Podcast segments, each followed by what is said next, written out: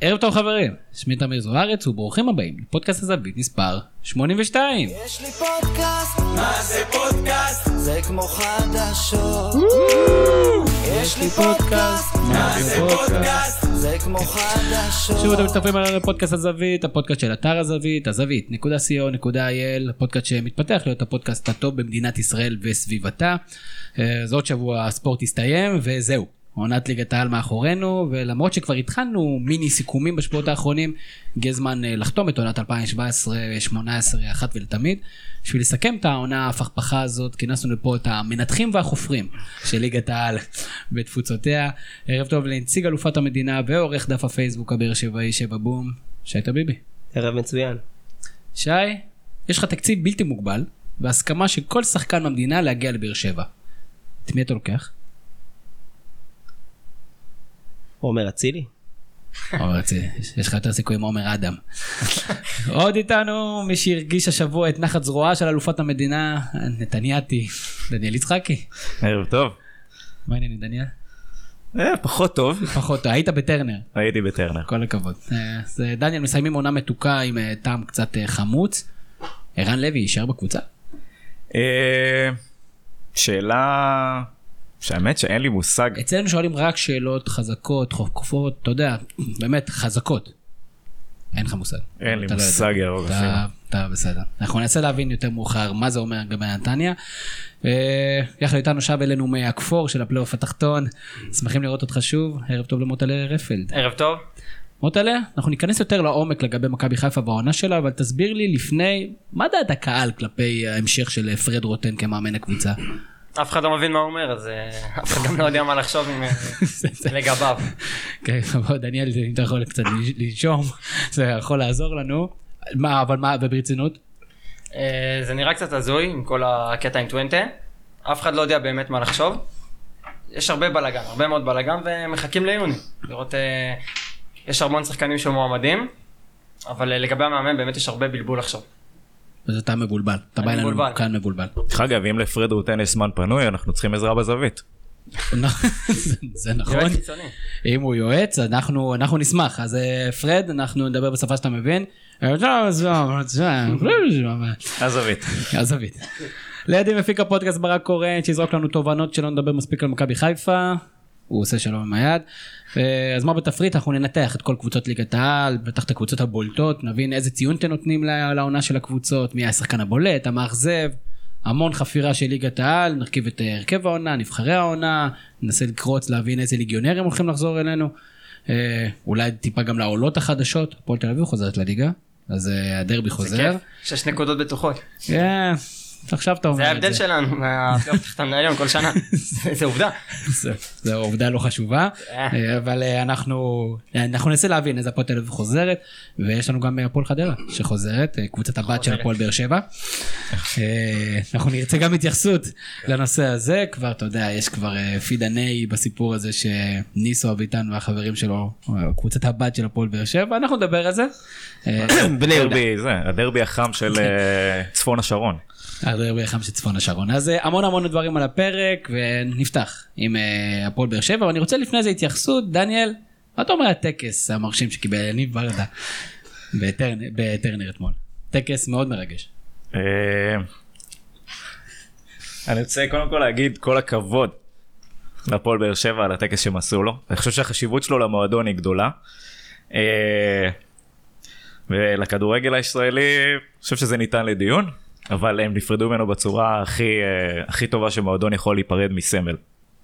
אז שי קיבלת פה מחמאה אבל שמת לב לעקיצה שאתה שמעת פה לגבי זה שלכדורגל הישראלי זה ניתן לדיון מה, מה יניב ברדה משאיר במורשת שלו בהפועל באר שבע והאם באמת אה, צריך להתפעל מזה גם כן מחוץ לכותלי אה, בירת הנגב. אני חושב שהוא... אני אתחיל לפני כן ואגיד שגם היום בדף הפייסבוק שבע בום, אני לא עושה פרסומת לשום דבר, החמאנו מאוד לקהל של מכבי נתניה ולמועדון. אני חושב שזה החלק הבלתי נפרד שלהם מהטקס, משהו שהוא מעבר ל- ליריבות הספורטיבית, אם יש כזו ויש כזו כנראה בשנים האחרונות, ברמת הקהל שעמד שם וכיבד את האירוע והיו מספר, מספרים מאוד יפים לשלב הזה של העונה ולעובדה שמכבי נתניה לא מתחרה על משהו אה, רלוונטי, מישהי בכלל מתחרה. אה, אם זה מהשחקנים ועד אחרון האוהדים, עד הדקה האחרונה ועד הרגע שברדה ירד מהדשא, התנהגות שהיא מופתית, והם יכלו לקלקל קצת את השמחה, אני רוצה להחמיא, זה משהו שהוא, אני מכיר הרבה מאוד קהלים שהיו מגיעים ו... ועושים קצת רע. על ברדה אני לא אכנס פה, התחלנו פה איזה ויכוח עוד לפני שעלינו לאוויר. מה, מה, איזה ויכוח? מה מה אתה מדבר? אה, אני לא חוזר אליו, אבל אני אגיד אה, משהו פשוט. ליניב ברדה אמרו אה, אנשי הפועל באר שבע ואני מסכים, זה הפועל באר שבע הנוכחית עם כל הכבוד לאלונה ולברק.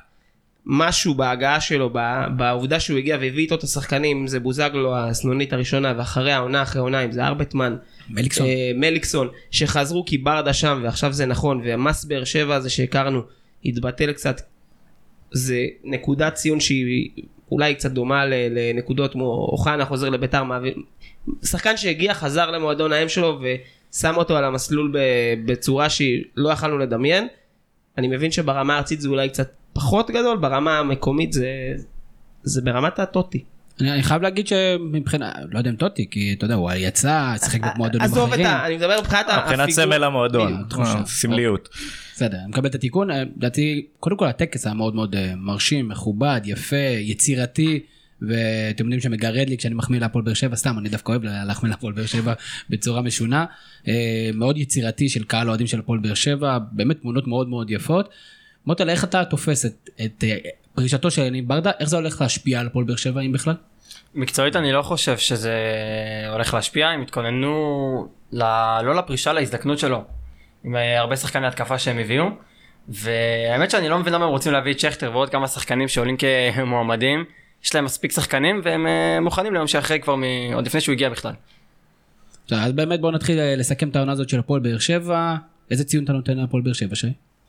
ברמה, ברמת הכדורגל נטו, אני, הציון לא יכול להיות מאוד גבוה, כי ראינו את באר שבע והתרגלנו לאיזה סטנדרט, אני חושב שהציון הוא נע סביב השבע, וזה הציון הגבוה, בוא נגיד שאתה יכול לתת לקבוצה אולי מלבד מכבי נתניה וביתר ירושלים שהציגו לי פרקים כדורגל טוב. ברמת ה, מה שסחטנו מהעונה הזו, אז הציון מבחינתי הוא אה, תשע, אלמלא ההדחה, אני אתעלם רגע מהגביע, אני חושב שבאר שבע שם אותו קצת בצד לצערי בשנים האחרונות, אלמלא ההדחה הכואבת בפלייאוף מול מאריבור, אה, אז העונה הזו מבחינתי, במה ש... באיך שהיא התנהלה, היא עונה מושלמת. באר שבע אה, הוציאה מים מהסלע פעם אחרי פעם, ראינו אותה מגיעה לאיזושהי רמת, רמה של עליונות מנטלית על הכדורגל הישראלי במובן הטוב שלה מהדברים שהתרגלנו, מה שנקרא להגיד, זה נקודת שבירה של קבוצה מפה, זה קו פרשת המים, באר שבע יצאה ממנה מחוזקת. מעבר לזה, ואמרתי את זה אני חושב בפודקאסט הקודם, באליפות הזו הונחה אבן הפינה לעונה הבאה.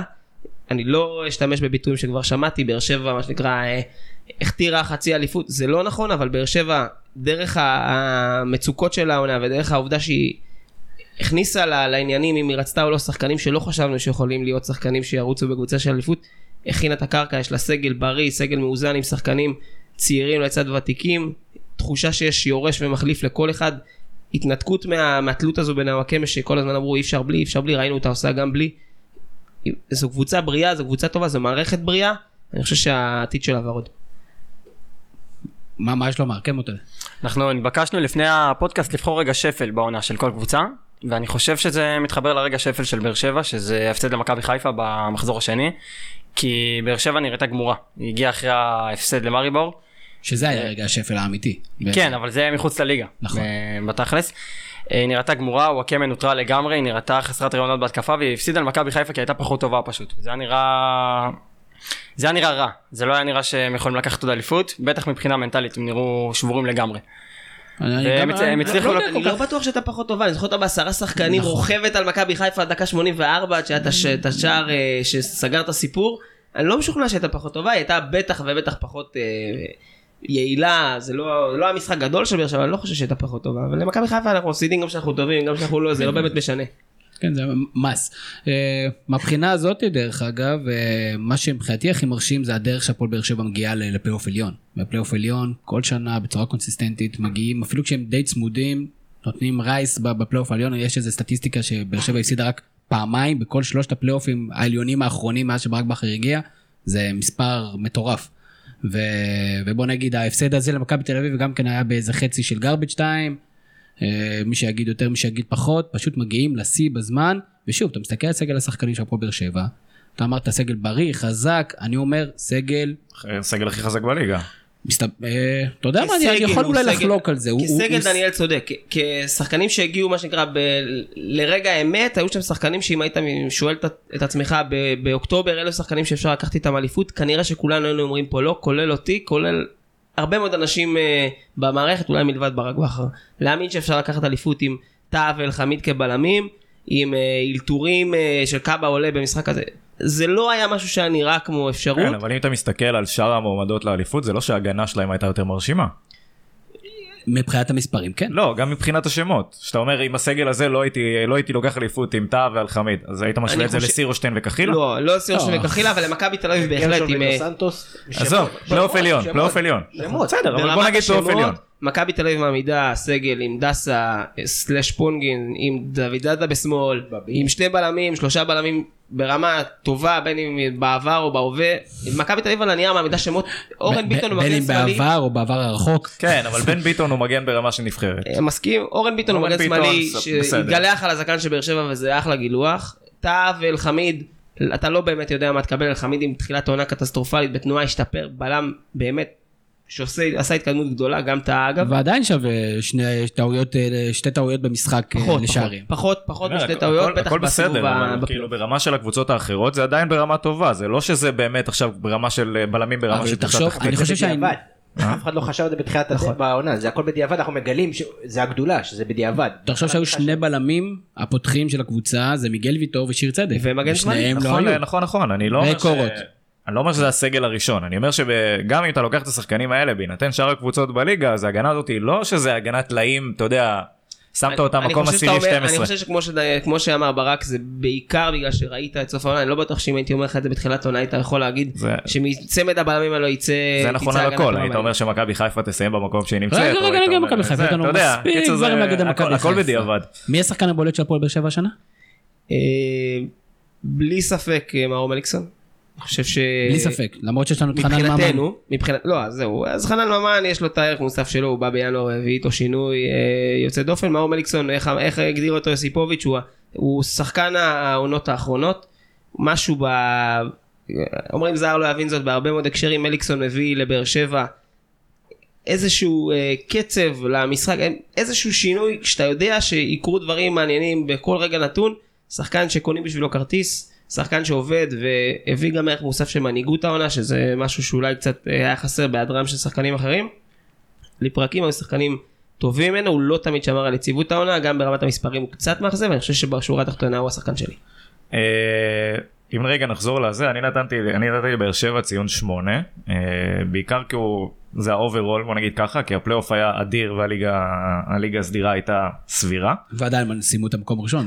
נכון נכון כי הם נתנו פלייאוף אדיר בגלל זה גם השחקן שאני בחרתי זה חנן ממן- כי אני חושב שבאמת הפלייאוף זה מה שהביא לבאר שבע את האליפות ישבנו פה כולנו שסיכמנו את העונה הסדירה ולא נתנו את התואר לבאר שבע אזכיר לכם זאת אומרת שהעונה הסבירה צריך לשים אותה בצד היא לא אתה קורא הייתה לה העונה הסבירה. הסדירה העונה הסבירה היא אתה הסדירה. יודע, זה קצת פרוידיאני. אה, כן. כן אז אה, בגלל זה אני חושב שאני אני לא בחרתי את מאור מליקסון כי הוא היה שם לאורך כל הדרך ולא ראינו דברים אדירים מבאר שבע בליגה הרגילה. בפלייאוף הם עשו צעד וחצי והם היו שתי רמות מעל הליגה. אבל אני חושב שזה ה-added value שחנן אני ממן חושב הוסיף שזה להם. דגש מאוד מאוד גדול מה ששי אומר, שזר לא יבין זאת. כל אדם באר שבעי, אוהד של הפועל באר שבע שאתה תיתקל איתו, הוא, יש את מליקסון ויש את כל השאר. מבחינת אה, רמת הקשר, האהדה, ההבנה שלהם, יותר כנראה מאיתנו האאוטסיידרים, למה תורם מאור מליקסון, אנחנו הרבה פעמים מסתכלים על מספרים, או על משחקים ספציפיים, אנחנו לא רואים את ה... 1-0 ה- בקריית זה שמונה. יותר מזה, זה חדר הלבשה, זה הירידה הזאת בדקה 90 לגליץ', זה העובדה שזה קודם הקבוצה אחר כך אני, וזה בניגוד לכביכול כוכב אחר שעזב את הקבוצה, שהוא היה אנטי-תזה למליקסון, מליקסון, החיבור המדהים שלו בצניעות, ב- שחקן שלא התעסק, ב- בוא נגיד שהוא היה מקצוען בתחילת הקריירה כמו שהוא נראה היום, היה עובד על הערך מנטלי, על הפיזיות או על רמה כזו, הוא יכול להיות שחקן ברמה, בטופ, אני הוא לוקח אותו כמעט הגיע רמות גבוהות, גם בנבחרת, בנבחרות היה איתו... טופ כדורגל ישראלי מבחינת הבנת משחק, מבחינת יצירתיות, מבחינת כישרון, אני לא בטוח כמה שחקנים ברמה הזו גדלו כאן. אנחנו אומרים עוד פעם, זר לא יבין זאת, באר שבע ראו מקרוב את מליקסון מביא קסם יוצא דופן. ועדיין יש לכם לדעתי אתגר לא קטן עם הסוגיה הזאת כי מצד אחד הוא עכשיו מאוד גדול ומאוד אה, ברור מאליו, אה, במעמד מאוד מאוד מאוד גבוה ומוחלט, ומצד שני, הגיל שלו הוא הגיל שלו, והוא פציע, ואם יבנו מחדש קבוצה עליו, אז זה בעיה, ואם לא יבנו קבוצה עליו אז גם זה בעיה, השאלה מה עושים עם, הדבר הזה עכשיו, איפה, איפה הוא משתלב בשנה הבאה, כי אי אפשר לבנות על הדבר הזה לנצח. אנחנו מדלגים מן הסתם לשנה הבאה, אני חושב שהמגמה, אני לא יודע להגיד, אני שומע מהשחקנים שמעוניינים בהם, זה להפוך את מליקסון להיות, הוא לא ישחק, הוא לא יסחוב עוד עונה שלמה כזו, שאגב זה גם די נדיר, כי הוא אמר, העמיק לא נפצע כל כך הרבה, יחסית, אתה יודע, פה בתיכונת, שם בתיכונת, זה לא מליקסון שאנחנו רגילים שחצי עונה אה, אה, ב-MRI. ברמה העקרונית, שמות השחקנים שאתה רואה מעידים מבחינתי על איזשהו שינוי קונספציה, באר שבע הולכת, מה שנקרא, לזרוק את הקלפים בחלק הקדמי עם שלישיית התקפה טובה, מהירה, מדברים על סבא, מדברים על אסלבנק. את המשבצת הזו של מאור מליקסון כמאסטרו של באר שבע, אני לא רואה מישהו ממלא מה, מהשחקנים הקיימים, אולי מדברים על ורד שאולי יכול להגיע, אני לא חושב שזה ה-level הזה. פשוט שינוי קונספציה, עם ה, עד היום הכוכב, מה שנקרא, האיש של המשחק, האיש של הקבוצה, עמד בשורת הקשרים, אני חושב שיכוונו את זה קדימה, ינסו להביא שחקנים שיחליפו ברמת המספרים וה, והיכולות לייצר. זו שאלה מעניינת, לא בטוח שיש למישהו היום תשובה אליה, אבל זה משהו שזה בהחלט עומד על ה... מטריד את כולנו. דרך אגב, אחת הטעויות הגדולות של מאור מליקסון, אה, בכייה לדורות, מה שנקרא, זה שלא הלך לנבחרת פולין. לחלוטין. אני דרך אגב חושב שבאר שבע במבט לעונה הבאה עדיין מחפשת שחקן שיחליף את בוזגלו. זאת אומרת, שחקן אגף. אני חושב שחנן ממן, אפרופו חנן ממן, אני יכול להסכים עם מה שדניאל אמר, אני קיבלתי לחלוטין את העובדה שהוא בחר בו כשחקן המצטיין. חנן ממן הגיע בינואר ומילא את אותם מספרים שבוזגלו ברמת המספרים נתן, אפילו שדרג אותם. אני לא חושב שבוזגלו כבש תשעה שערים מאז ינואר. אז גם אם אין לה קיצוני אמוני מובהק, היא הביאה שחקן שהוא בדיוק מה שהיא חיפשה, ה-go to guy הזה, השחקן הזה לזרוק לו את הכדור ב, בשליש האחרון, מה שהיה זה אבי, אני, להבדיל אלפי הבדלות, אני חושב שזה שם, לתת לו את הכדור, תחנה אחרונה בדרך לשער, ממן עם אחוזי, עם סיומת אדירה, זה, זה בוזגלו ברמה הזו. נכון, אבל מצד שני, לא אם הפועל באר שבע, אם הפועל באר שבע רוצה להגיע, לעשות את קפיצת המדרגה, ואין מה לעשות, אם ליגת האלופות ברור שזה תלוי, תלוי הגרלה, והשיטה היא נגד הפועל באר שבע, אבל אם היא רוצה לעשות קפיצת המדרגה, היא חייבת גמישות טקטית, גמישות טקטית שבכר יודע לנצל בדרך כלל, וכמובן חלק מהעניין זה הזרים, והנקודה היא שללא אה, שחקן אגף קלאסי שחסר להפועל באר שבע, יהיה להם יותר קשה לעשות את זה, ואני חושב שפשוט ניצלו, הכישרון, זאת אומרת, הפעם הכישרון שיחק אה, משחק, אם זה מיכאל אוחנה בכמה משחקים שהוא שיחק והיה משמעותי, כמובן חנן ממן, לדעתי בקבוצות ממושמעות טקטית יהיה לה יותר קשה, דרך אגב ראינו את זה נגד מכבי תל אביב, והמשחקים, מכבי תל אביב קבוצה שהשנה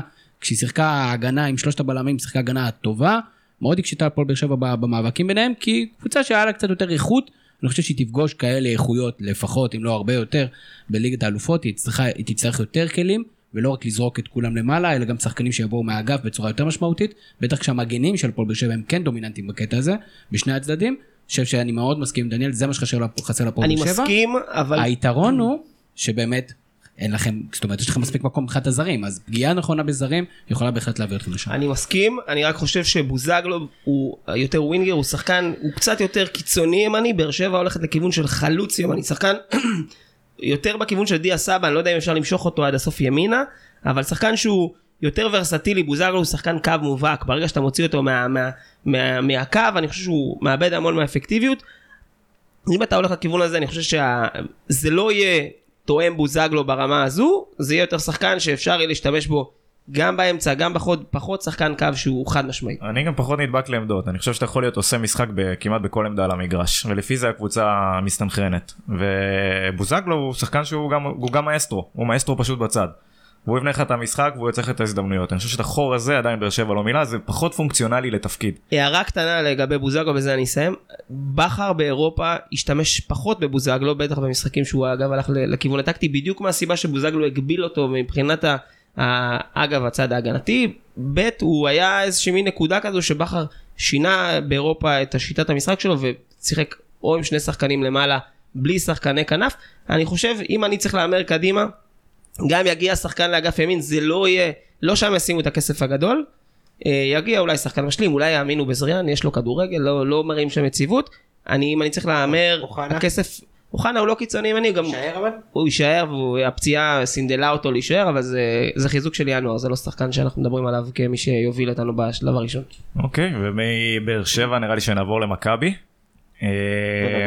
מכבי תל אביב, לטובת ברק ומוטלה פה. אה, איך הייתה העונה של מכבי? אה, תמיר? אה, תשמע, עונה, מבחינתי זו עונה קשה. זאת אומרת, אני מסיים את העונה הזאת באמת עם תחושות קשות. תחושות קשות שליוו אותי במשך תקופה מאוד ארוכה כשאני מלווה את הקבוצה ליותר מדי משחקים.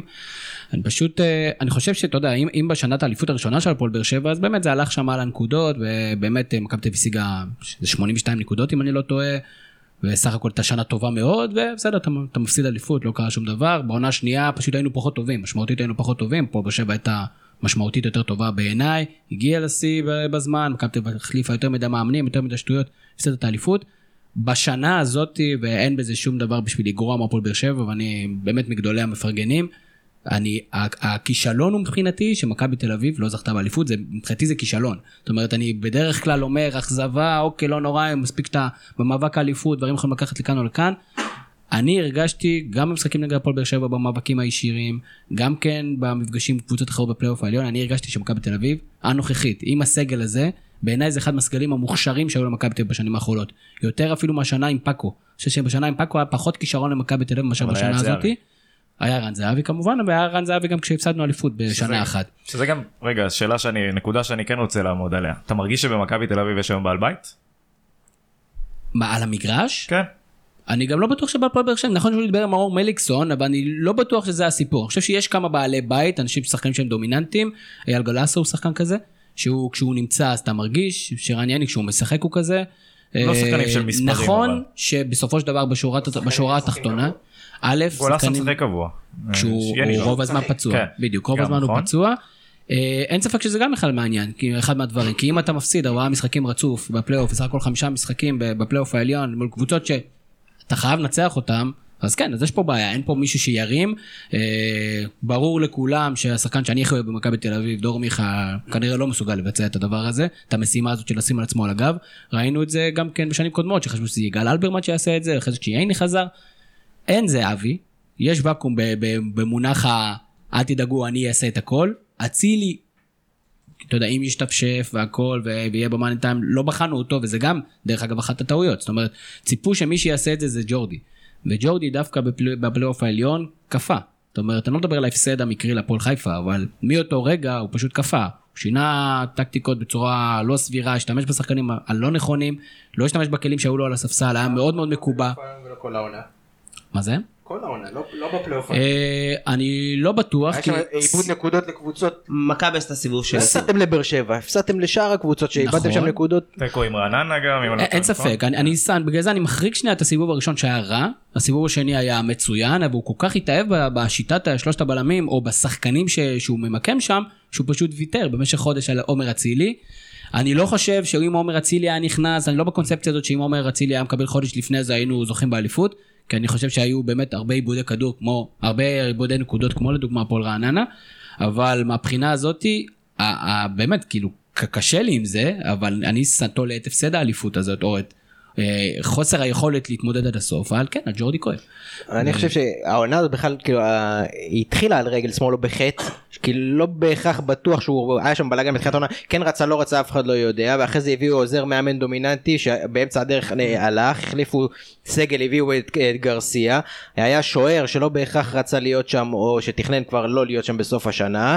היה, היה שם איזה מין אווירה של אה, זה לא הייתה אווירה של קבוצה ש, אה, שתיקח אליפות. מההתחלה לא יודע הרגשתי את זה בניגוד דווקא לפעמים אחרות שאני דווקא כן מרגיש את מכבי תל אביב קבוצה טובה היה שם איזה משהו לא לא בריא במועדון בניגוד לשנים האחרונות האחרות של ג'ורדי. תראה, קודם כל הדבר המרכזי שהוא באמת אה, אה, גרם לי לחשש בתחילת השנה זה ויתור על קונספציית המנהל הספורטיבי ו- וזה היה חבל לי כי זה היה אחד מהדברים שאמרנו אוקיי לא לקחנו אליפות אבל יש לנו מנהל ספורטיבי יש לנו דרך מסוימת יש איזו חשיבה מסוימת והיא קצת נעצרה ברגע שג'ורדי קרויף ירד ל- ל- לקווים אני אבל שוב כשאנחנו הגענו התקרבנו לפלייאוף העליון אני באמת הייתי עם ביטחון שמכבי צריכה לקחת את האליפות הזאת כי שכולנו פה, דרך אגב, הייתה איזה תמימות דעים גם כן בפודקאסטים שלנו, אבל שוב, ככל שראיתי את המשחקים, באמת נגד הקבוצות הגדולות, שמכבי תל באה לשחק כדורגל, כש, כשפתאום קצת היה יצירתיות, טיפה, ג'ורדי קויף הראה שיש לו את היכולות האלה, אז מכבי תל שיחקה טוב, ניצחה משחקים, אמרת שמכבי, שי ציין שמכבי נתניה וביתר ירושלים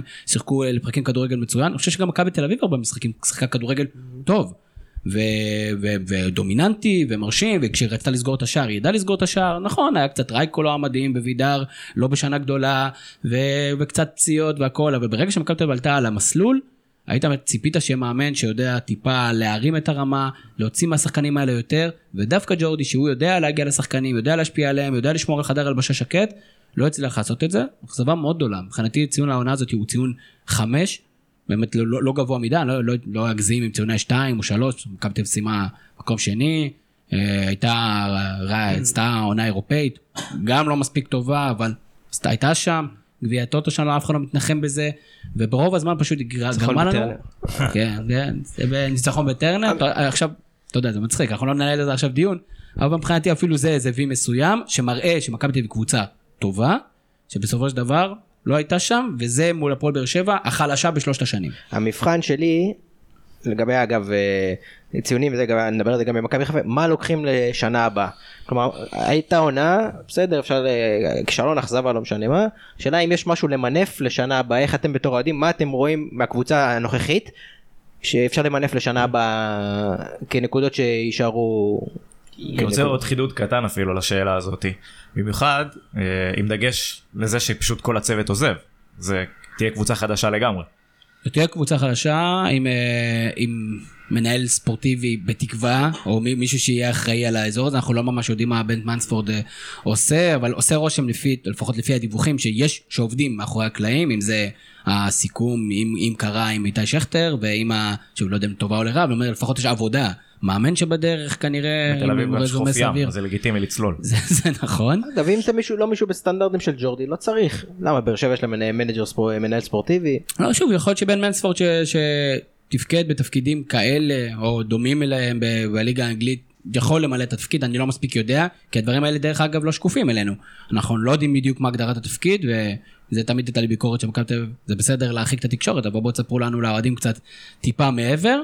זה, זה בסדר, בוא נגיד, יש יתרונות ויש חסרונות. מה לוקחים? אני לא חושב שמכבי תל צריכה מהפכות גדולות. אני חושב שמכבי תל צריכה נפלה בכמה זרים, יש להם כמה עמדות זרים, יש מספיק כסף בקופה, אין שום סיבה לא להשקיע בכמה זרים טובים, שפשוט יעשו את ההבדל הזה. דווקא בשנה הזאת הרווחנו כמה שחקנים טובים, יש כמה מושאלים שעשו שנה מצוינת, בוא נגיד רוב המושאלים טובים השנה בליגה הם שעשו, שעשו עונות טובות, אה, מכבי תל יכולה להחזיר אותם, דיברנו על הקישור האחורי, שהשנה ניסו לפגוע בכמה זרים ו- והתרסקו עם כולם, אם זה בטוקיו. אם זה סושיץ, אה, גם בהתקפה יש מכבי תל אביב אופציות, שוב, אתה רוצה שיהיה לך, זה, הבסיס הישראלי הוא באמת בסיס שהוא שווה ערך לפחות לזה של הפועל באר שבע וזה נקודת התחלה טובה ברגע שיש לך שלד ישראלי זרים זה זה הגרלה כל שנה מחדש אתה יכול לצמצם אותה אם אתה מפעיל זה מערכי הגרלה- סקאוטים. במקרה שלהם זה הגרלה משמעותית מאוד. זאת אומרת, כי קיארטסון הולך לעזוב, זה לפחות השמועות, נקרא לזה. שוער. רייקוביץ' הולך עם לעזוב. כל הכבוד לשניים האלו. ואני מכבד אותם הם לא הביאו כל שום. דבר למכבי תל אביב ברמת תארים גם אם אתה יודע הוא אמר הוא קרא להם הייתה קבוצה טובה אני חושב שהיו לה אוסף של שחקנים טובים קבוצה טובה היא פחות הייתה. אמרתי סגל הכי, גידלתי את לא, הסגל אה, מאוד אה, מאוד נכון, כישרוני. ו- ו- ו- אה, סליחה, וידר קיארטנסון הוא המוציא לפועל המוביל של מכבי. לא משנה איך תסובב את זה. המספרים יצטרכו להיות שם, ואנחנו יודעים שזרים שבאים לארץ, לרוב בעונה הראשונה זה אם לא חסר יוצא לך מדהים. את האופי הזה אז המספרים האלו שאתה מביא הם לאו דווקא אלו שמרשימים אותי כי ברגע האמת ראינו את שניהם בשנתיים האחרונות לא מצליחים להתעלות על עצמם אז כנראה שלכבוש נגד עכו וזה גם שחקנים אחרים ידעו לעשות את זה אני לא רוצה. אני- בעיה. אני- אני מחזיק אני אפריד- בין השניים. אה, אני אפריד בין השניים, רייקוביץ' כנראה הגיע לתחושת מיצוי מסוימת, כי הפלייאוף העליון שלו היה קטסטרופלי. לא חושב שהייתה לו שנה רעה, אלא בפלייאוף העליון הוא לא היה טוב, לא הגיע. זה יכול לקרות דרך אגב, ו- וזה בסדר. במיוחד שאתה צעיר. נכון, ואם אם רייקוביץ' יישאר במכבי תל אביב, אני בטח לא אבכה. הוא שוער טוב, בטח לליגה שלנו. אני גם אשמח למסור לו. אה, תודה. ווידר גרטנסון, אני חושב שאם אין לך חלוץ אחר, אין שום סיבה לשחרר אותו. ואני ואני חושב שהוא חלוץ טוב, מכבי תל אביב צריכה לדעת להפעיל. אותו. אגב, המושאלים שלכם לא זה שנת. מבחן, כן, כן, לא, לא. כלומר, אה, אין- פה משחקים יותר, יונתן כהן, מתן חוזה, כל החבר'ה האלה צריך או לשחק או להיות משוחררים, אין פה... מי מי מהמושאלים של מכבי שווה הרכב במכבי? שאלה פתוחה. אני חושב שמתן חוזז, כאילו בעולם שאין את אצילי, אני חושב ששווה להריץ אותו, ממש התרשמתי ממנו, דווקא בעיקר בפלייאוף העליון. אה, דן גלאזר שווה הרכב, אבל שוב, זאת- בעולם שאין את דור פרץ. הם, אה, ש- שווה לנסות אותם, מה לא זה יודע... לנסות? קבוצה כמו מכבי זה תל אביב, תל אביב, כמו כן. מכבי חיפה, כמו קבוצות, לא יכולות לנסות שחקנים, הם לא, אני לא, אין אין לקהל את הסבלנות ואין למועדון את צריך, הסבלנות. צריך להבין משהו אחד, זה. מכבי תל אביב השנה לא קיבלה כלום מהספסל שלה בשום שלב. למה שיונתן כהן יסכים לבוא עכשיו ולהיות שחקן ספסל, או מתן חוזז, אם למה שיגמור לעצמו את הקריירה? שהשימוש במונח של שחקן הרכב בסדר גודל של קבוצה שרצה בכמה מפעלים זה שימוש לא נכון. שחקנים מוציאים את הדקות שלהם, יקבלו דקות במכבי תל אביב בעונה ארוכה. השאלה זה מי יודע לקחת. אתה לא חושב אני- שזה יהיה טרגדיה לקריירה שלהם אם הם אני חושב שאף עכשיו? אחד מהם לא שווה הרכב, בטח לא מתן חוזז, אני מכבד אותו, אני לא חושב שהוא הראה איזשהו, אתה יודע, אחד מהשלושה. החילופים הראשונים. בדיוק. אז זהו, לא שווה, אתה... זה בטוח. העונה היא עונה ארוכה, יש אה, כמה מפעלים, יש גביע טוטו, אולי אפשר לקרוא מפעל זניח, אבל אתה יכול לראות מידה של התאמה על הסגל. ס- סגל שווים גם גלאזר, גם חוזז וגם יונתן. כהן באיזושהי קונסטלציה. ורסקי, אני לא כן, יודע, אבל אבל... מבחינת סגל, אתה צודק, כולם שווים סגל ב- במכבי והכל הכל נכון והכל יפה. השאלה אם שחקן בגיל הזה, אוקיי, שהוא שם לי עכשיו לעצמו מול העיניים, שהוא צריך דקות משחק, שווה סגל במכבי תל אביב, הכל ברור ומובן, וזה חלק מ... הם ישחקו בכמה מסגרות, הבן אדם הזה לרוב יקבל שלושה משחקים מלאים ודקות פה למה- אבל ושם. חשוב להדגיש מה זה בגיל הזה, אנחנו מדברים עליהם כילדים, שלושתם 21. לדעתי, לא, קצת יותר לדעתי, חצו את 22-3 כבר, לא חוזז 20. זה- לא, צעיר יותר מכולם. 21 לדעתי, 2021, זה הסדר גודל. ברסקי וזה- 26, הוא שונה מכולם. ברסקי כן, הוא זה סיפור משהו שונה. אבל uh, בגלל זה אני אומר, שאלה אם שחקנים בגיל הזה צריכים לבוא ולהגיד אוקיי אנחנו רוצים להיות סגל במכבי תל אביב. אני. חושב שכן, אני חושב שגם למכבי יעשה טוב אם את הפירורי דקות האלה שהם פיזרו לשחקנים שאני לא בטוח שהצדיקו אותם, ייתנו אותם דווקא לשחקנים הצעירים למכבי האלו. תל אביב בטוח זה יעשה טוב, לשחקנים אני חושב שזה טרגדיה, זה אני אותו לא- סיפור כמו שמכבי תל אביב כדורסל שהיו אני הורגים חושב דורות שדווקא על גבי ההתמדה דורות. של דור פרץ, למרות ההשאלה, עזוב רגע את ההשאלה בצד, אבל דווקא ההתמדה, הרצון הזה לחזור לסגל ולהילחם על הדקות משחק, והאמונה שאני יכול ושאני שווה, הביאה אותה למצב היום שהוא בנקר בהרכב של מכבי תל אביב, שוב אני חוזר, מה זה בהרכב? בנקר בסגל הוא שחקן שאתה סופר איך שאתה לא הופך את זה. אז אם אתה לא יודע לבוא ולהגיד, אני מאמין בעצמי, אני רוצה להיות כאן, אני רוצה להיות בקבוצת צמרת, ולא להתגונן 90 דקות בבני יהודה, לך על זה. יונתן כהן לצורך העניין, אני מקבל את הדקות שעטר יקבל, אני לא בטוח שהמספרים יהיו שונים. הכל עניין של אמונה, אני הייתי הולך במקומם ומנסה. הוא יקבל אותם בביתר.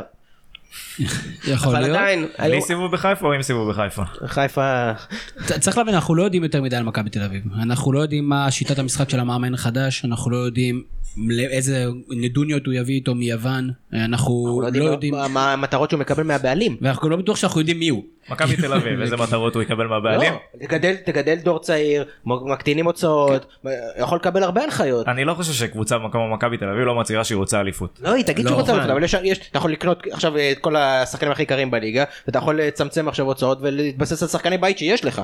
זה, זה צריך לבוא מלמעלה, זה משהו של מועדון שצריך... נכון, אנחנו. חוזרים גם לרמת מה שתמיר אמר, גם בלי לגעת, עם מאמן טוב, מכבי כנראה הייתה מוציאה לסגל הזה יותר, אז מהפכות לא צריך לעשות, צריך לדעת לעשות איזשהם שינויים נקודתיים בעמדות. מסוימות. תשכח ששנה הבאה באר שבע לא תהיה כמו שהיא הייתה, ומכבי חיפה בתקווה לא תהיה כמו שהיא הייתה, זה, כלומר, הם היו בשנה קלה יחסית. ומכבי תל אביב בשנת מעבר, שנה הבאה. מכבי תל אביב שנת המעבר, אבל שוב, אני חושב שרוב הסגל, או אני אהיה מופתע אם רוב הסגל לא יישאר. זאת אומרת, נכון צריך לעשות, אה, זה בטח השאלה הבאה שלך, אני מניח, של מה מכבי תל אביב צריכה. מכבי תל אביב צריכה להתחזק בהגנה, מכבי תל אביב צריכה בלם, תחשבו, הבלמים ש, שיש להם היום, מכבי תל אביב, זה בלמים, אמרנו, שאולי העבר שלהם יותר מרשים מההווה שלהם, שוב, לא חושב שבבין הוא בלם רע, הוא בטח לא בלם רע, גם טל בן חיים לליגה שלנו הוא מספיק, למרות שהוא ברוטלי בצורה מטרידה, אבל צריך להשקיע, ב... אם אתה רוצה להשקיע את הכסף שלך באמת, ואין כנראה בנמצא בכדורגל הישראלי, אתה צריך להביא בלם, חזק, מהיר, אתה צריך להביא בלם, אתה צריך להביא אופציה למגן שמאלי, אני לא יודע אם דוד זאדה הולך להישאר. אה, עוד אה, שנה, יכול להיות שטוואטחה יהיה על הפרק, הרבה תלוי בשיטת משחק. טוואטחה יכול להתאים ל-532 כמובן, עם דסה, גם כן מהבחינה הזאת, דסה, לא מדברים? על קנדיל. דסה נגמר לו החוזה להבנתי בסוף השנה הבאה, משמע שהשנה ירצו או לחדש לו או לנסות uh, למכור אותו, אחד מהשתיים. כמובן שהוא גם כן יחסית פציע, נכון שהשנה אולי לא תואמת את שאר השנים שלו, בדרך כלל הוא קצת יותר בריא, מאוד מאוד משמעותי לשיטה של מכבי תל אביב באלי דסה. ובמידה והוא הולך זו, לק- מכבי למכבי תל אביב לא מאמין שזה יקרה מכבי תל אביב יודעת לשים משכורות יפות לשחקנים לא מאמין שאלי דסה כל כך מהר ישיג חוזה כמו שהוא משיג במכבי תל אביב במקומות אחרים בטח באירופה הבינונית לא יודע וגם כן כמו שראינו עם טוואטחה זה גם כן לא ערובה לשום דבר אם אתה יוצא לאירופה לא יודע, אתה לא עוזב כל כך מהר את מכבי תל אביב, ברק יצחקי התייחס לזה בפרישה שלו. שאלה אם מכבי תל אביב תדע לחזק את ההגנה, לפגוע בזר שניים, אני באמת לא חושב שצריך הרבה, והייתי משאיר את בלקמן, דרך אגב, שהוא ישראלי, אם אתה יכול, תשאיר. בטח. עוד שאלה אגב, אם מכבי, זו שאלה, כמובן לא, אין פה תשובה, אבל האם במכבי תל אביב המועדון התחיל כבר לעבוד? כי כרגע אין סגל מקצועי, באר שבע, אנחנו יודעים בוודאות שהיא כבר בתוך, ה- היא כבר בתוך אמצע. בינואר סגרו כבר את יש- הסגל. אה, לכאורה. דיה סבא- קיבל אתמול standing ovation, כאילו כבר ברור מאליו, זה היה מחזה אבסורדי אגב. אה, למרות שהוא הוא שיחק לא בהפועל באר לא שבע. זה היה- מוזר, ומכבי תל אביב, אולי כן, אגב מאחורי הקלעים, אבל אנחנו לא יודעים מי ומה, ומי מריץ את השנה הבאה, יכול להיות שזה עדיין לא התחיל בכלל. נכון. ואם- זה המצב, אז לבאר שבע יש כבר פור ענק. אז אה, קודם כל באר שבע יש פור ענק, יש להם מאמן שכבר רץ בשנה הרביעית, ואם מישהו שומע אותנו, please take ברק בכר from הפועל באר שבע to a higher positions in other leagues. אני מנסה לפנות לא לקהל מקבלת. הזה שלנו. אסלבנק, או כן נכון, זה שהפועל באר שבע נמצאת על כל שחקן, על כל פרוספקט חיובי זה מראה על הגדילה של המועדון הזה. מכבי תל אביב, אני רוצה להאמין שעובדים, אבל כרגיל, אני לא יודע. אני לא באמת יודע, אנחנו לא יודעים מי עובד. שוב, אינגלידיס עובד. אני מבין שמנספורד אה, כן יותר אה, זה רואים אותו ב...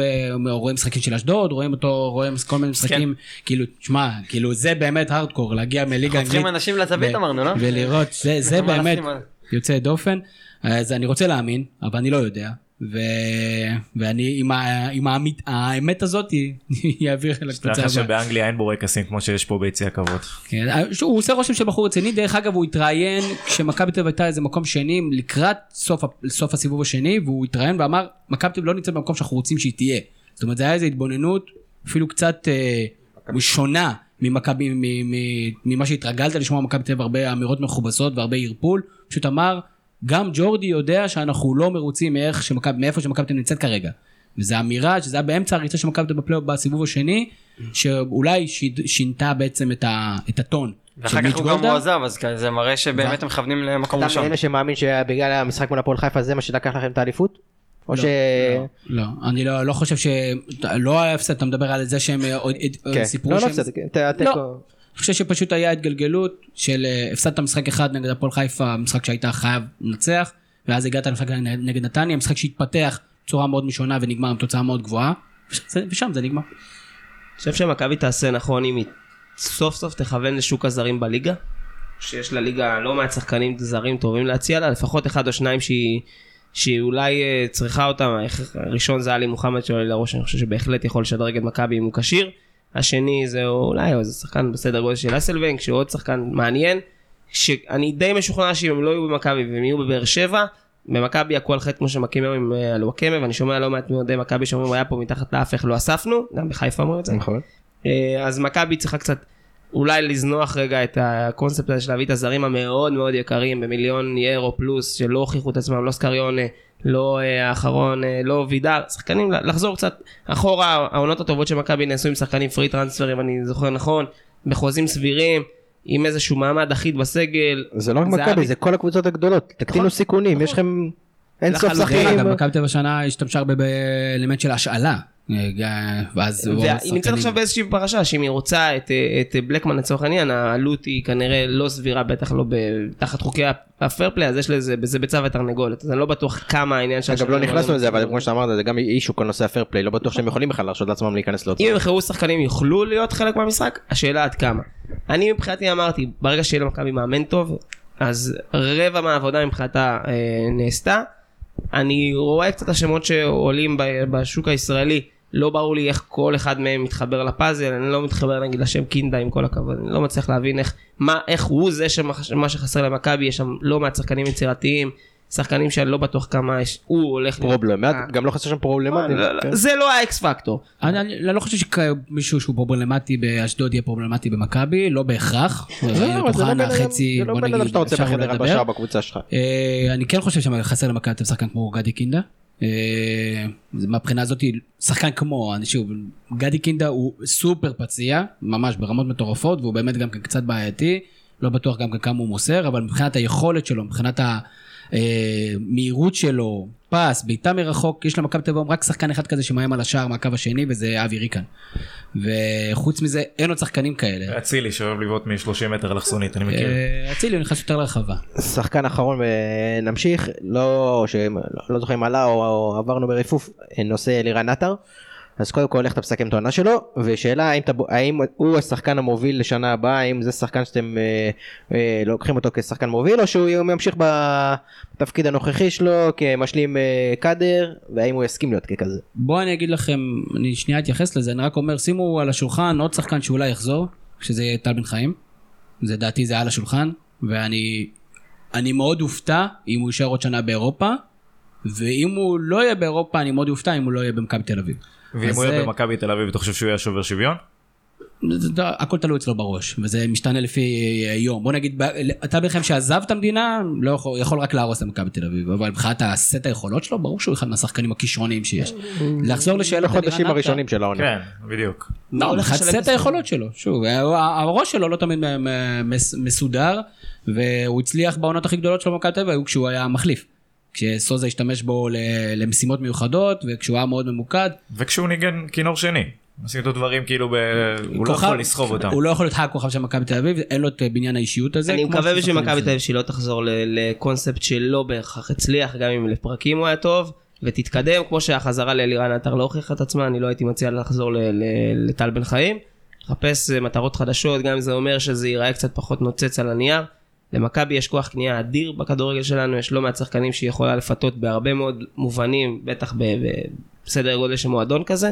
לחזור אחורה, וזה אחורה, עם כל הכבוד לטל בן חיים, זה לא בהכרח נכון. אני חושב לש- לשאלתך בקצרה על אלירן עטר, לדעתי הוא...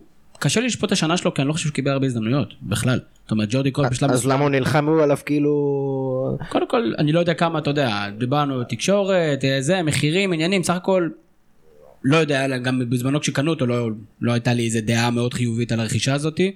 אה, אין לי בעיה עם מה שנתנו תמורתו אבל אני לא חושב שהוא עשה איזה ש, שהיה סיבה לרדוף אחריו. אני לא חושב שהוא, הייתה, שהוא היה בעייתי השנה אלא אם כן יש דברים מאחורי הקלעים שאני לא מכיר ובגלל זה הוא לא שיחק הרבה.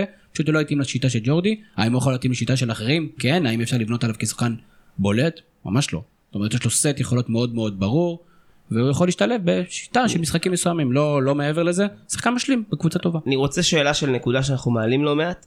כמה שחקני A, נחזור רגע לעניין השחקני A, B, כמה שחקני A, אם אנחנו חוזרים ל- לאורי קופר אה, ב- בוויינט, כמה שחקני יש שם במכבי תל אביב, ונגדיר רגע A זה זהבי, זה אלברמן בימים הטובים, לא אלברמן של מכבי בליגה? חיפה. בליגה יש כמה, אני יודע להגיד אותם, אבל במכבי תל אביב היום, אני, נראים לי המון המון שחקנים שהם סביב, חסר להם את האופי, חסר להם את הערך מוסף. זה... אז אה, יש את שירן ייני שהוא בעיניי A קלאסי אה, דרך אגב בהרצאה תמיד הוא נותן את הדוגמה הזאת תמיד אני לוקח את A את שירן ייני ו-B את חן עזרא. אז אה, אז שירן ייני הוא אחד כזה אני מאוד מקווה שאצילי הוא כזה. טל בן חיים. הוא לא באמת נבחן. יש את המחיים שוב זה שחקנים קצת מבוגרים לדעתי גולסה הוא A הוא מאוד משפיע על הקבוצה מאוד משמעותי למכבי תל אביב הבעיה הוא באמת שהוא רוב הזמן לא נמצא וכשהוא לא נמצא זה חור זה בור ענק כי אין שחקן שדומה לו. אה, נכון חסרים גם מלמעלה גם כן לא בטוח שהשור שלנו A לא בטוח שבקישור אני מאוד מקווה שבשנה הבאה דור פרץ גם ימשיך את מגמת השיפור ואם שחקן הבולט של מכבי תל אביב השנה בעיניי זה דור פרץ. אה, שבאמת נתן שנה טובה מאוד זה כיף לראות אותו משחק או כיף לראות אותו מתמודד יש לו בעיה עדיין בפס גם דיברנו על זה גם באחד מהפודקאסטים הקודמים יש לו בעיה בפס הוא עדיין וזה בדיוק מה שאמור לעשות לו את ההבדל יש לו כושר פריצה מצוין צריך לשפר כמה אספקטים ויהיה לנו שחקן להרבה שנים. אותי מסקרן אצילי בעונה הבאה. אה, טוב, שאלה אחרונה אבל, ממש מעניין אותי. שחקן בולט במכבי העונה? אז אני אמרתי דור פרץ. אה, ריקה נתן שנה טובה, אבל בעיניי דור פרץ, גם בגלל שהם מסתכלים קדימה לעתיד. אבי ריקן. הכי יציב פשוט. אני גם חושב שריקן. ויש עוד שאלה, אם, אה, אם, כמו ששאלו אותי, אם יש תקציב בלתי מוגבל ב- במסגרת הכדורגל הישראלי לשחקן לוקחים ממכבי תל אביב? זהבי. כדורגל ישראלי, ליגה מקומית. בן ארוש. בן ארוש. אה, את מי הייתי מביא? הייתי מביא ג'ון אוגו. זה שחקן שמבחינתי הוא שובר שהוא עומד באמצע ואתה אתה יכול לעשות הכל מסביבו, אתה- דרכו אתה לא תעבור. בית"ר ירושלים, מוטלה. בית"ר ירושלים השנה הוכיחה את כל מה שאתה אומר, שהיא קבוצה מאוד מאוד מאוד גדולה ומאוד מאוד מאוד קטנה בהרבה היבטים. איך אתה מסכם שנה הזאת של בית"ר ירושלים? מוצלחת מאוד. לא חושב שמישהו בתחילת העונה האמין שהם אה, יתמודדו בכלל על אליפות. אה, צריך לזכור שבאפריל הם היו מרחק שתי נקודות ממקום ראשון ובגמר גביע. לא חושב שמישהו האמין שזה בכלל אפשרי. צריך גם לחש... להיזכר בתקציב שלהם לעומת התקציב של הקבוצות צמרת האחרות. הצלחה בכל מובן. מבחינתי, אני יודע שהאוהדים שלהם לא אהבו את זה, אבל אה, עונה מוצלחת בסופו של דבר. אבל זה, זה בדיוק, אתה יודע, מה, מה שאנחנו מדברים עליו. כן, הפער התפיסתי בין ה...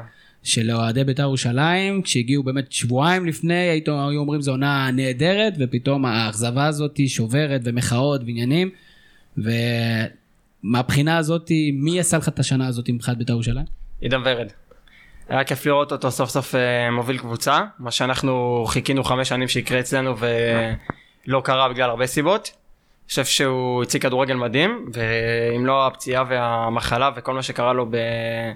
בסביבות אה, ינואר, אפשר לדעת איך זה היה נגמר מבחינתו באופן אישי. אני לא בטוח שמבחינת בית"ר זה היה מוביל אותם לאליפות, אבל אה, הוא היה יכול לסיים את העונה עם אה, 15 שערים ועשרה בישולים בכיף. מאוד קשה בביתר והם דואגים אגב שזה יקרה לנתק את הסיפורים מסביב לסיפורים המקצועיים ול...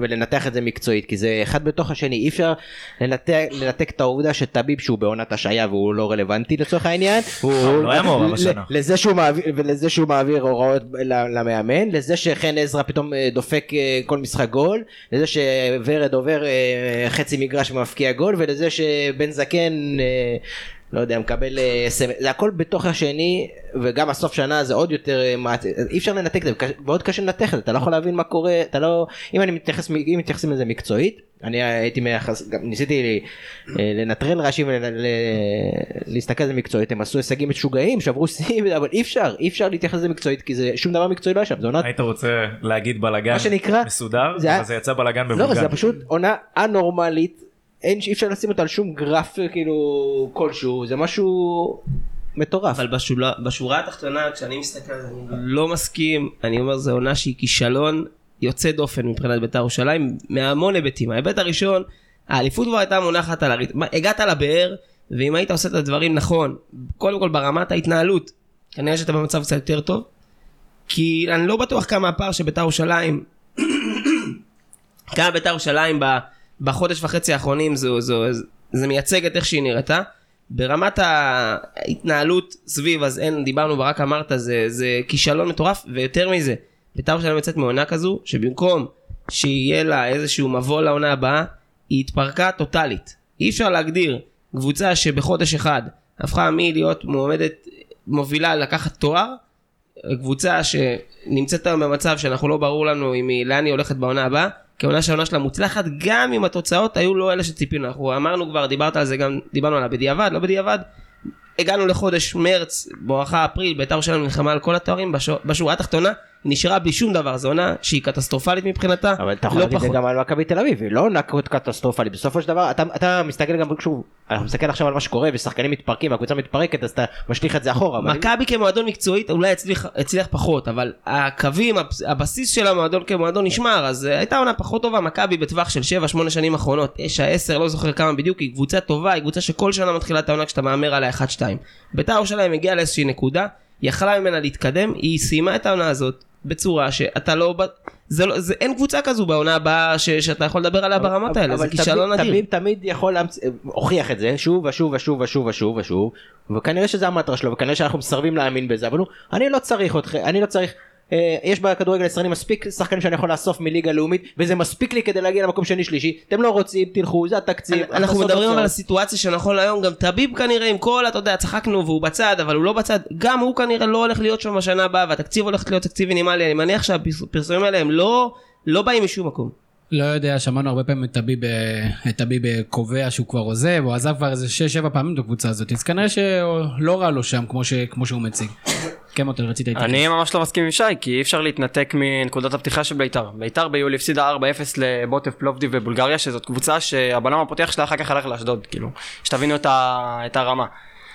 אי אפשר להתנתק, אף אחד לא האמין שהם בכלל יגיעו למצב כזה שהם נלחמים על כל התארים. נכון שהם כבר הגיעו לבאר, ובאמת זה לוזריות בפני עצמה מה שקרה שם, אבל ביחס לנקודת הפתיחה זאת עונה מאוד מוצלחת. או גם לוזריות, הפועל חיפה היו קרובים לבאר נכון. או- לא כישלון מוחלט. או לוזריות או פשוט אבל. אה, ריאליטי צ'ק וזה בסדר והם עשו כמו שאתם אומרים שנה הרבה יותר טובה וממה שהציפיות קשה קשה להתנתק מהתחושות ומהרעש, מהבלאגן האטומי כרגע. אבל מי אמר שאלי טביב חייב לשלם ל- לאיתי שכטר אני 350 אלף בכלל דולר? לא מדבר על איתי שכטר, אני חושב שזה הרבה הרבה יותר גדול מאיתי שכטר. אם איתי שכטר היה יש עוזב... משהו יותר גדול מאיתי שכטר תסתכלו שאנחנו לא מדברים. על כדורגל, אנחנו מדברים על המסביב. נכון, נכון. וזה הכישלון, זה הכישלון, שבמקום שביתר תצא מפה לאיזושהי דרך, שתבנה אותה כקבוצת מועדון גדול בסדר גודל הזה, יצא להיות קבוצת צמרת שמתחרה תארים, היום נמצאת במקום. אבל זה טביב קלאסי, והוא לא, עושה את זה שוב ושוב ושוב ושוב ושוב, וזה הולך לו כל פעם מחדש. אני בשנים, חושב- בשלוש שנים האחרונות היה, אה, היה את במה ששי מדבר עליו, זאת אומרת הייתה של- בנייה של ביתר והם הלכו והשתדרגו משנה לשנה, לא חידשו חוזה לרואדה, שחררו פה, שחררו שם, אבל איכשהו הם כאילו הם טיפסו במעלה. עכשיו נראה שכאילו, עכשיו זה נראה שבמקום לעשות את הצעד הבא בעצם, הם יפלו מהצוק. שנה הבאה הם לוקחים אליפות לפי איך ש... לפי לפי מה אתה אומר. תשמע אז הוא ימצא איזה שחקן חלוץ בליגה לאומית ב' אבל הוא לא יהיה זה- שם. גם אה, לא ביתר מאבד. את המנהל המקצועי שלה. תכלס. אגב אולי אה, זה... הוא. כן? אני אומר לכם, הוא יהיה שם. אני מוכן אפילו לחתום על זה, הוא יהיה שם. אם הוא לא היה שם, שאלת בונוס מגניבה. היה נוקב במחיר, הוא יהיה שם. מה הציון שאתה נותן לבית"ר מי ירושלים? נוקב במחיר לפני משא ומתן? אה, כן, זה גם כן מוזר. ביתר אה, שמונה. ציון שמונה. מי- מי מי רוצה לחלוק? קשה מאוד להתעלם מהסיומת, היא... קשה לי מאוד לתת ציון. אחרת כן, הם היו עשר. אחרת הם היו אם אתה עשר. לוקח את זה ביחס לנקודת פתיחה, זה אבל עוד פעם, לגמרי אנחנו שמה. דיברנו על זה כמה פעמים, קשה מאוד, קשה להסתכל על זה. אף עונה אתה לא יכול לבוא בי- ביולי ולחזות מה יקרה במאי. הגענו למאי, במאי, ביתר. הקבוצה לקחה, שברה צי הפקעות, הגיעה למקום שני, אין לי על זה אה, ויכוח, אבל בסוף. בסוף היא יצאה עם אפס תארים, היא נמצאת באותה נקודת פתיחה שהייתה בשנים קודמות, שזה כרטיס לאירופה. זה שהדרך הייתה טובה, מרשימה, זה, זה מגניב, בוא נהיה רגע, נלך עם זה. אבל זה ב- אנחנו נותנים לציון. אבל מגניב. ברמת העיקרון, אם תיקח ותפרוט, תסתכל על זה תכלס כמו שזה, בית"ר ירושלים לא יצא עם העונה הזאת עם שום דבר, חוץ מעם בלאגן היסטרי. אז בסדר, ביולי, ב- בינואר היה לה סגל שחקנים שאני לא בטוח שהוא נופל. עברת אתה- מסתכל על. זה בסטנדרטים של באר שבע, שש. של בנייה ושל טבריה, תביב, הקונספט שלו אם אני מבין נכון, אה, קשה לנתח את הבן אדם בוא, אבל אה, אבל אה, בוא. הוא אומר כל שנה אין לי שום בעיה לפרק מחדש ולבנות וזה זה- זה מחזיק מים אתה מבין כאילו זה מספיק לי לפלייאוף עליון, זה מביא מספיק אותו לי לאותו מקום? קבוצה לא שהוא לא הם מפסיד לא כסף. התמודדו על אליפות עד עכשיו, זה לא אותו מקום, הם עשו קפיצת מדרגה אני לא השנה, השנה הם התמודדו על אליפות, לא- גם ברמת הסגל, אני חושב שזה היה סגל טוב של בית"ר ירושלים שלפרקים היה סגל לא פחות טוב משל אה, שתי המועמדות כביכול האחרות. בדיעבד גם תסתכל על הסגל נכון. אחורה סגל גם מאוד קצר בעיניי. סגל לא סגל, אבל- 11. ב- ב- שוב וזה בדיעבד אגב זה גם יכולת של טביב ש... שמאמין בשחקנים שאומר אוסף את כל השאריות של כולם בגלל שטביב עושה לנו מה שנקרא טביב טביב זה כמו זאב זאב אנחנו נוטים להגיד אה עכשיו בקיץ הוא הולך מביא איזה אסי גום אה, כזה והנה זה יקרה? מחר זה כנראה ואתה יודע מה אני קצת הווייבים הווייבים בימים האחרונים קצת שונים מהאירועי שרלואה וזה זה מתחיל לראות כמו טביב שמפזר את ההפגנה תרתי משמע. לא יודע, אני חייב להגיד שאל תשכחו, האליפות של בית"ר ירושלים זה דבר מאוד מאוד יקר לטביב. אז אה, אני לא חושב היה שזה היה בסט שיקולים. האמת. לדעתי היה לו אינטרס. היום אה, פורסם שוופא מחייבת את הקבוצות שמשתתפות בליגת האלופות לפרסם דוחות כספיים. אז זו- הסיבה כנראה. אז זו כנראה יכול הסיבה. להיות שכן. תשמע, בכל קבוצה אחרת הייתי אומר שזה מונפץ מה שאמרת.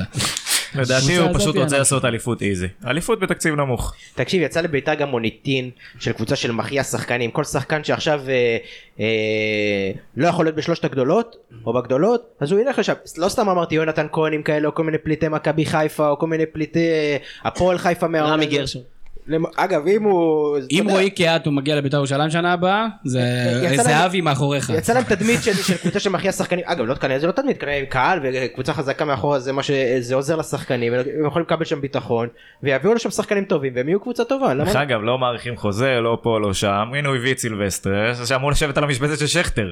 וזה לא נראה הרבה יותר זה לא נראה רע משכטר. נכון, זה לא נראה- הרבה יותר טוב זה לא נראה השאלה בהקשר שלהם האם הם על המדף כי אם הם על המדף אז טביב עושה פה ביזנס והולך למקסם את ה- את היכולת שלו להכניס להם כמה שיותר. לא, אבל כי- הוא מצליח, הוא לא רוצה, הוא, הוא בניגוד לפעמים, הוא מצליח להשאיר את זה ברמה סבירה, הוא לא מפרק את הקבוצה ומשאיר אותה לליגה. נכון אבל הוא כבר פירק. הוא פירק. הוא כבר פירק את כפר סבא. מה הוא- שכן כולם יודעים שזה מה שיקרה בסוף. נכון. בסוף יש שם היא- יהיה חורבן. אז שאלה אם זה הסוף. עכשיו אני חייב לשאול שאלה שאותי מאוד מסקרנת, אני, אני אשמח לשמוע מכם תשובה, כי אחרים לא נתנו לי תשובה מספיק טובה.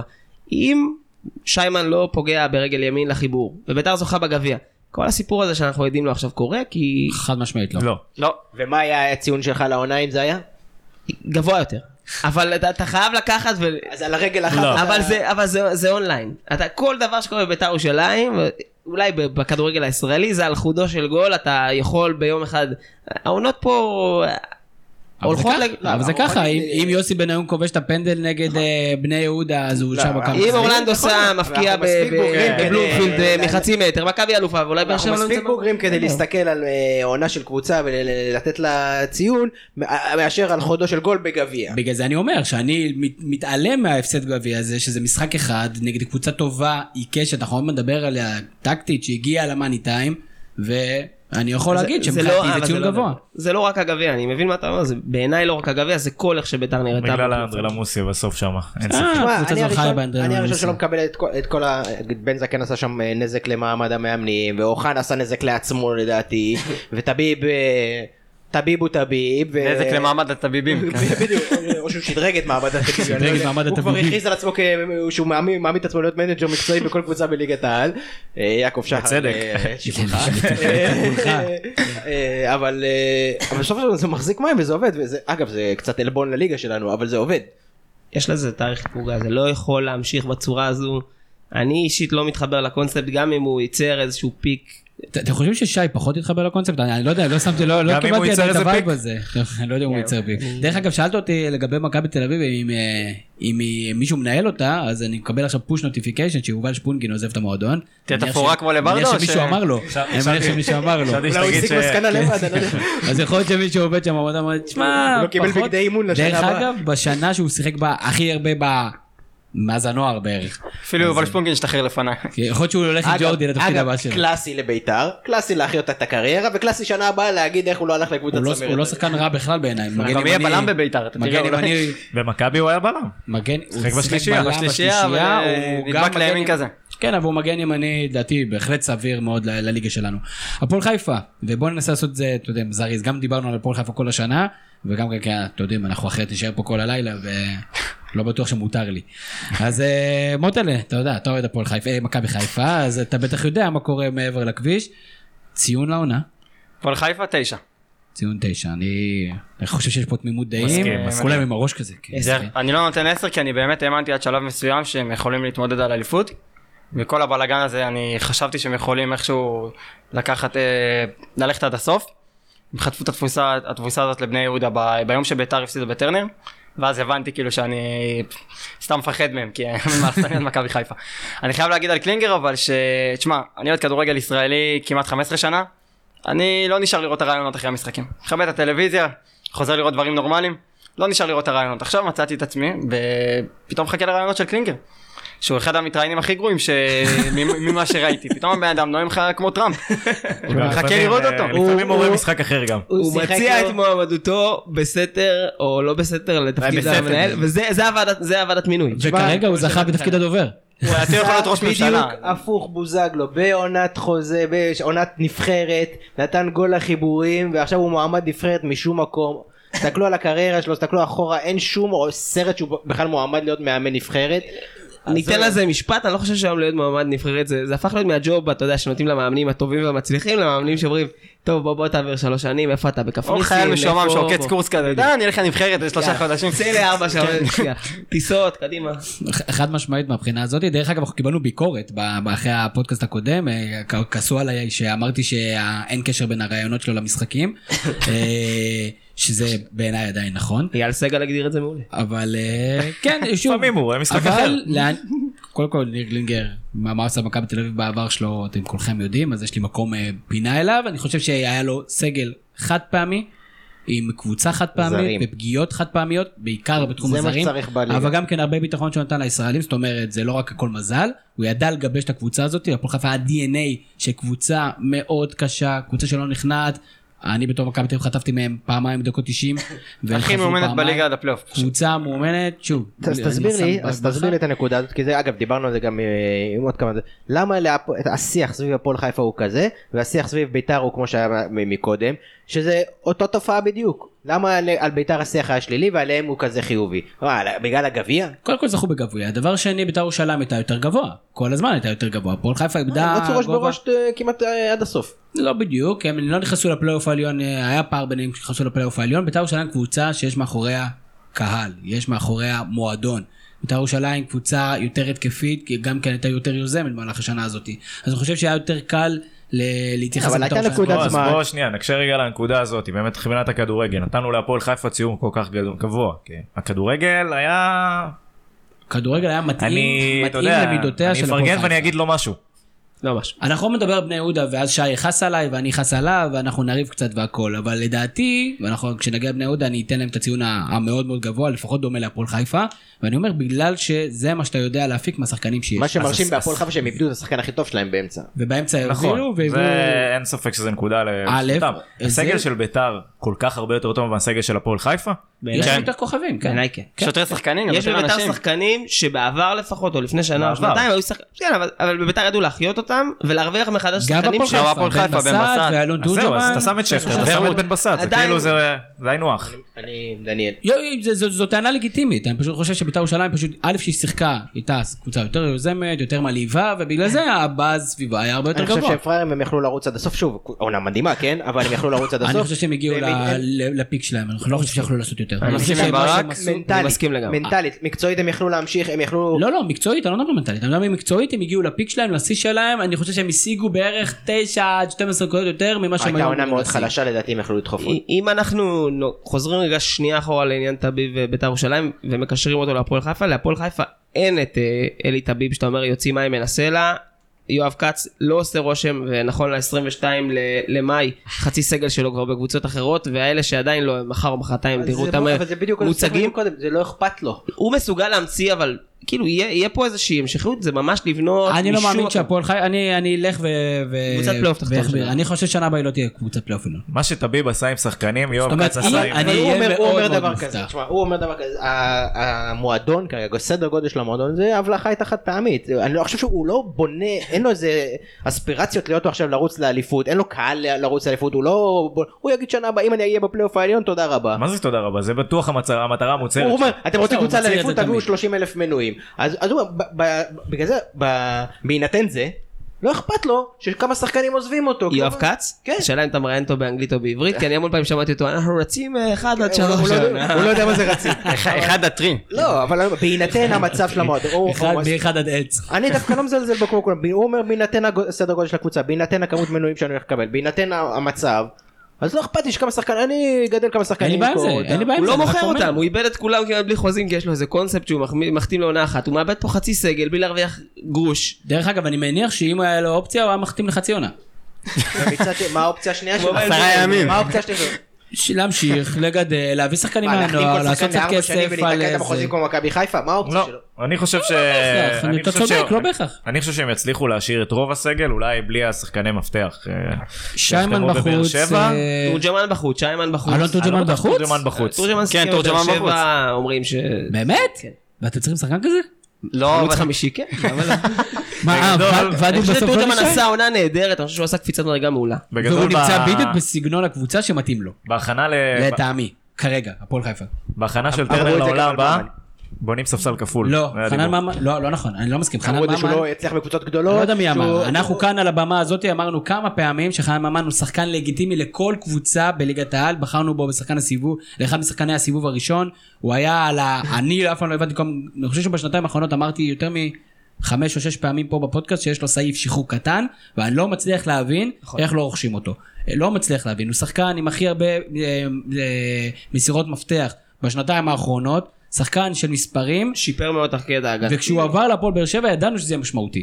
אבל אלון תורג'מן היה כבר בו. בקבוצה גדולה, נתן 15 גולים לפני ארבע עונות. ובסדר, ומאז התגלגל פחות. אני לא בטוח שהפועל באר שבע, הוא שחקן שצריך ביטחון. כשהוא משחק בצורה אה, קונסיסטנטית, הוא יודע להביא את המספרים האלה. כשהוא כמו במכבי חיפה, ספסל, הרכב, ספסל, הרכב, כמו שלרוב יהיה לו בהפועל באר שבע, אני חושב שזה טעות, אבל אני לא אכנס- אני לא. אכנס לאף אחד לכיס. יש כמה איכויות שהוא גם לדעתי שדרג העונה, משחק עם הגב, יודע להחזיק טוב את הכדור, טכניקה לא רעה. אם זה מתאים לבאר שבע מה שהיא מחפשת, לא אני ברק בכר, אבל הוא מחליף את גדיר, מלמד, שחקנים שלא קיבלו הרבה דקות, לא היו הרבה יותר מוצלחים ממנו, לדעתי הוא נכנס לאיזה משבצת של דרך החלוץ אגב, השני. גיא שלישי. מלמד, בלי קשר לשלושה.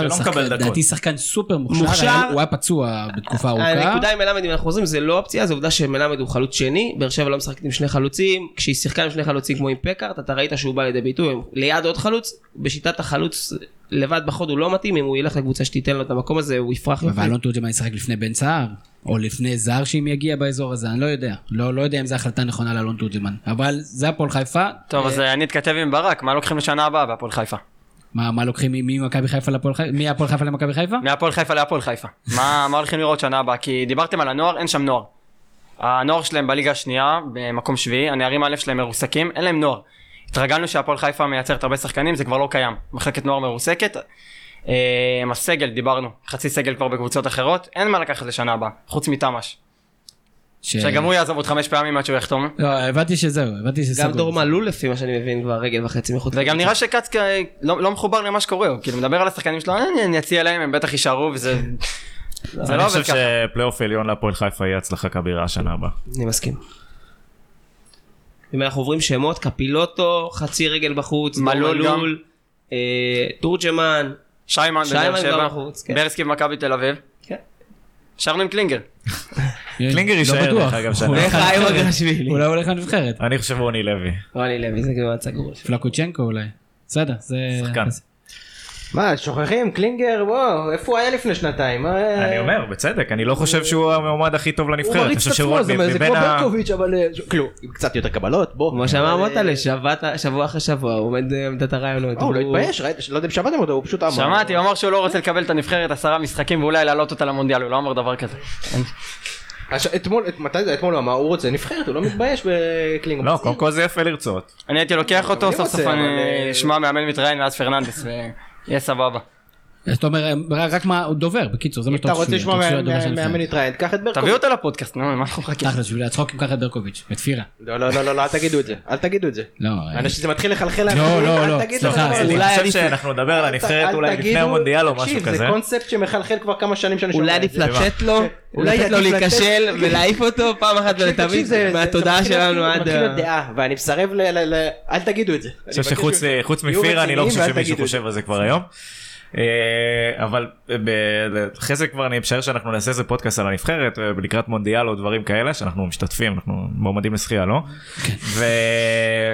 אבל כי אבל בהיבט של מי יאמן נבחרת ולמה וסגנון אולי באמת כל הכיוון של יוסי אבוקסיס וקלינגרים לנו זה יותר מתאים לנו מאשר אה, נבחרת שמנסה ליזום. נכון מדבר על יוסי אבוקסיס, אבל, אה, אבל. לפני שנדבר על אבוקסיס אנחנו נסיים את חלק א' של של הפודקאסט הזה, בכל זאת ארבע קבוצות, ארבע שעות, לפי הקונספט הזה.